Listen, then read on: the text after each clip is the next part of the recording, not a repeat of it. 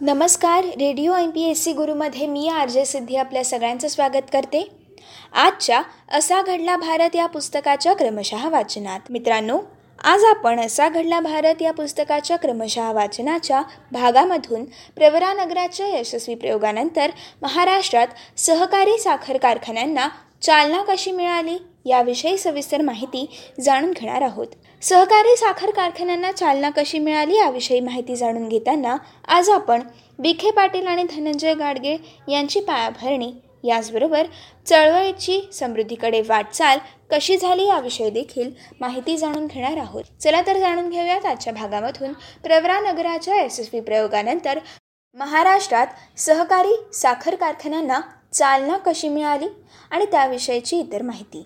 अहमदनगर जिल्ह्यातील उद्यमशील शेतकरी विठ्ठल एकनाथ विखे पाटील व अर्थतज्ञ धनंजयराव गाडगीळ यांच्या संयुक्त प्रयत्नांमधून उभारलेल्या प्रवरानगर सहकारी साखर कारखान्यातून एकतीस डिसेंबर एकोणीसशे पन्नास रोजी सर्वप्रथम साखरेचं उत्पादन सुरू झालं. आणि त्यानंतर एकोणीसशे एकावन्न ते साठच्या दशकात महाराष्ट्रात विविध ठिकाणी सहकारी तत्वांवरील एकूण चौदा कारखाने हे उभे राहिले. या कारखान्यांमुळे साखर निर्मितीच्या क्षेत्रात सहकारी चळवळीला लक्षणीय चालना मिळाली. प्रवरा नगराचा कारखाना हा सहकारी तत्वांवरील आशियातील पहिला यशस्वी कारखाना ठरला. विठ्ठलराव विखे पाटील हे अहमदनगर जिल्ह्यातील श्रीरामपूर तालुक्यातील लेणी बुद्रुक गावातील एक बागायदार होते. फार फार तर चौथीपर्यंत शिक्षण घेतलेले विखे पाटील तसे उद्यमशील होते. नगर भागात ऊसाचं पीक हे चांगलं येत होतं. हे जाणून एकोणीसशे पंचेचाळीसमध्ये जेव्हा खासगी कारखानदार येथील शेतकऱ्यांच्या जमिनी खरेदी करण्याचा प्रयत्न करू लागले तेव्हा विखे पाटील यांनी आपल्या भागातील शेतकऱ्यांना जमीन विकण्यापासून परावृत्त केलं. सर्व शेतकऱ्यांची संघटना बांधून सहकारी तत्वावर आपणच आपला कारखाना उभारू शकतो असे उमेद त्यांनी त्या भागातील मध्यम आणि अल्पभूधारकांना दिलं. त्यासाठी सतरा डिसेंबर एकोणीसशे पंचेचाळीस रोजी त्यांनी श्रीरामपूर इथे बागायतदार परिषद आयोजित केली. परिषदेत सहकारी साखर कारखाना उभारण्यासंदर्भात ठराव हा करण्यात आला. आता जाणून घेऊयात या सहकारी कारखाना उभारण्यासंदर्भात विखे पाटील आणि धनंजय गाडगे यांची पायाभरणी नेमकी कशी होती आणि काय होती? त्या काळी हा भाग मुंबई राज्यात होता आणि मुंबई राज्याचा विधानमंडळातील वैकुंठबाई मेहता यांच्याविषयी आणखीन कुणाकडूनच विखे पाटील यांना सहकार्य हे लाभत नव्हतं. सर्वांनाच विखे पाटील यांची योजना सगळ्यांना अव्यवहार्य वाटली होती. विखे पाटील हे निराश झाले नाहीत. त्यांना पुण्याचे अर्थतज्ज्ञ धनंजय गाडगे यांचं मार्गदर्शन लाभलं. त्यानंतर विखे पाटील यांनी आजूबाजूच्या तेवीस गावातील ऊस उत्पादक जमीनधारकांचा खातेदार संघ स्वरूपातील संघटना त्यांनी बांधली. हे उत्पादक नियोजन सहकारी साखर कारखान्यांचे भागधारक राहतील अशी त्यांची योजना होती. त्यानुसार शेतकऱ्यांनी त्या काळात तीनशे रुपयाचे शेअर्स घेतले. स्वतंत्रानंतर म्हणजे एकोणीसशे अठ्ठेचाळीसमध्ये धनंजयराव गाडगीळ हे अध्यक्ष आणि विखे पाटील उपाध्यक्ष हे होते. आणि या दोघांनी मिळून अधिकृत सहकारी सोसायटीची नोंदणी केली आणि साखर कारखाना उभारण्यासाठी प्रवरानगर या भागात सुमारे सदतीस एकर जमीन सोसायटीतर्फे खरेदी केली.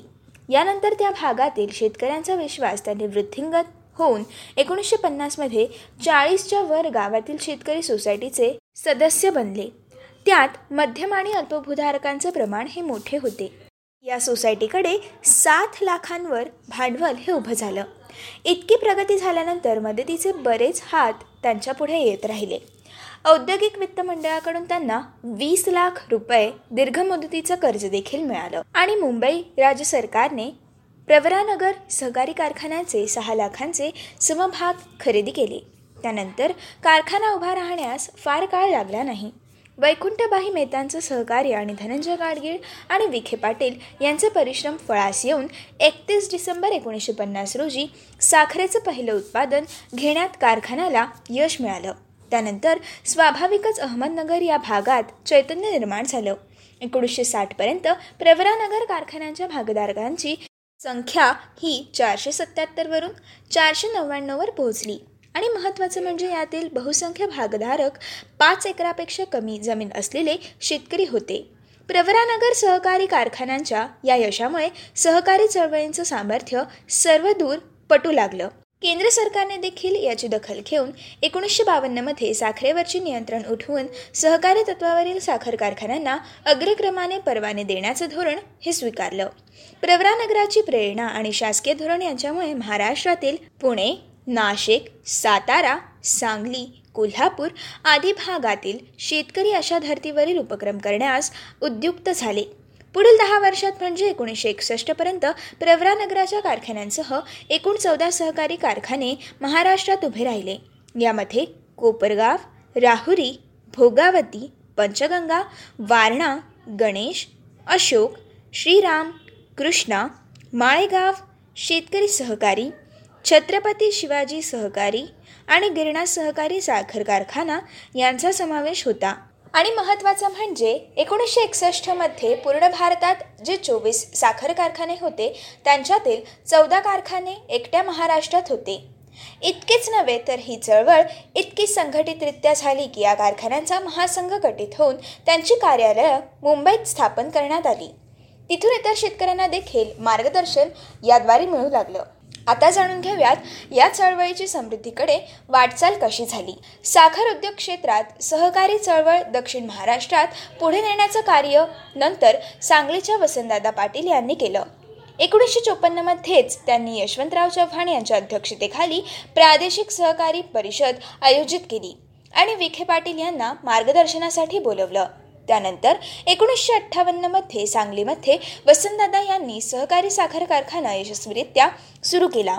वास्तविक तेव्हा सांगली जिल्ह्यात उसाची लागवड फारशी नव्हती. पण वसंतदादा यांच्या प्रेरणेने त्या भागातील बागायतदारांनी आडसळी खोडवा या ठिकाणी ऊसांच्या जातींची लागवड ही सुरू केली आणि अल्प काळातच सांगलीचा कारखाना स्वयंपूर्ण झाला.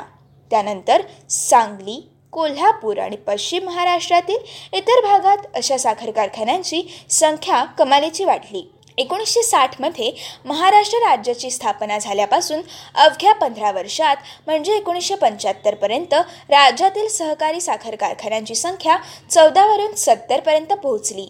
या काळात सहकारी कारखान्यातील गट जिल्हा परिषदेच्या निवडणुकांमध्ये सक्रिय झाले. आणि हळूहळू यानंतर विधानसभा लोकसभा यांच्या निवडणुकींमध्ये देखील अशा कारखान्यांच्या पट्ट्यातील शेतकऱ्यांचं संघटन हे महत्त्वाचं ठरू लागलं. या राजकारणात काही काळ शेतकरी कामगार पक्षाचा प्रभाव राहिला.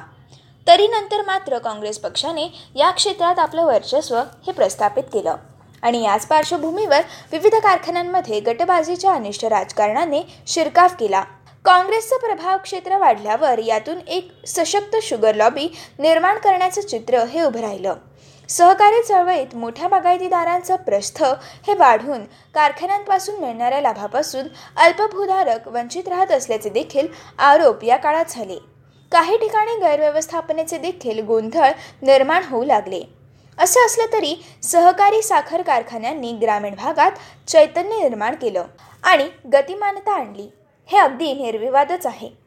इतकंच नाही तर या काळात शेंगदाण्यापासून तेल काढण्याचे कारखाने कापसापासून सरके काढण्याच्या गिरण्या दूध उत्पादन यासाठी देखील सहकारी तत्वावर विविध भागांमध्ये उपक्रम हे सुरू झाले. प्रवरानगर संजीवनी कोपरगाव यांसारख्या कारखान्यांनी रस्ते बांधणीसाठी पुढाकार घेऊन सामाजिक क्षेत्रात देखील योगदान देणं हे सुरू केलं. जलसिंचनाची अडीच कोटी रुपयांची एक योजना महाराष्ट्रात प्रत्यक्ष आणण्याचं श्रेय देखील सहकारी साखर कारखान्यांना दिलं जातं. मराठा समाजाप्रमाणे देखील लिंगायत माळी कुणवी आदी बहुजन समाजांनी देखील या चळवळीमध्ये सक्रिय सहभाग नोंदवला. याचबरोबर ते देखील या चळवळींमध्ये सक्रिय झाले.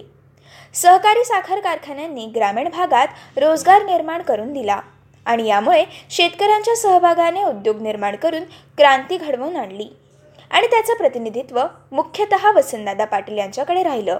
वसंतदादा पाटील यांनी आधी मे एकोणीसशे सत्याहत्तर ते जुलै एकोणीसशे अठ्ठ्याहत्तरच्या काळात आणि नंतर पुन्हा फेब्रुवारी एकोणीसशे त्र्याऐंशी ते जून एकोणीसशे पंच्याऐंशीच्या काळात महाराष्ट्राचं मुख्यमंत्रीपद देखील भूषवलं. आणि त्याच्यानंतर शरद पवार यांच्या नेतृत्वाखाली या चळवळीचा पुढील विकास साध्य झाला. ही होती आजच्या भागातील प्रवरानगराच्या यशस्वी प्रयोगानंतर महाराष्ट्रातील सहकारी साखर कारखान्यांची चालना आणि या चळवळीची समृद्धीकडे झालेली वाटचाल याविषयीची सविस्तर माहिती. पुढील भागामध्ये आपण असा घडला भारत या पुस्तकाचे पुढील क्रमशः वाचन जाणून घेणार आहोत. तोपर्यंत असेच काही वेगवेगळे कार्यक्रम ऐकण्यासाठी ऐकत रहा radio M P S C Guru. Spreading the knowledge powered by Spectrum Academy.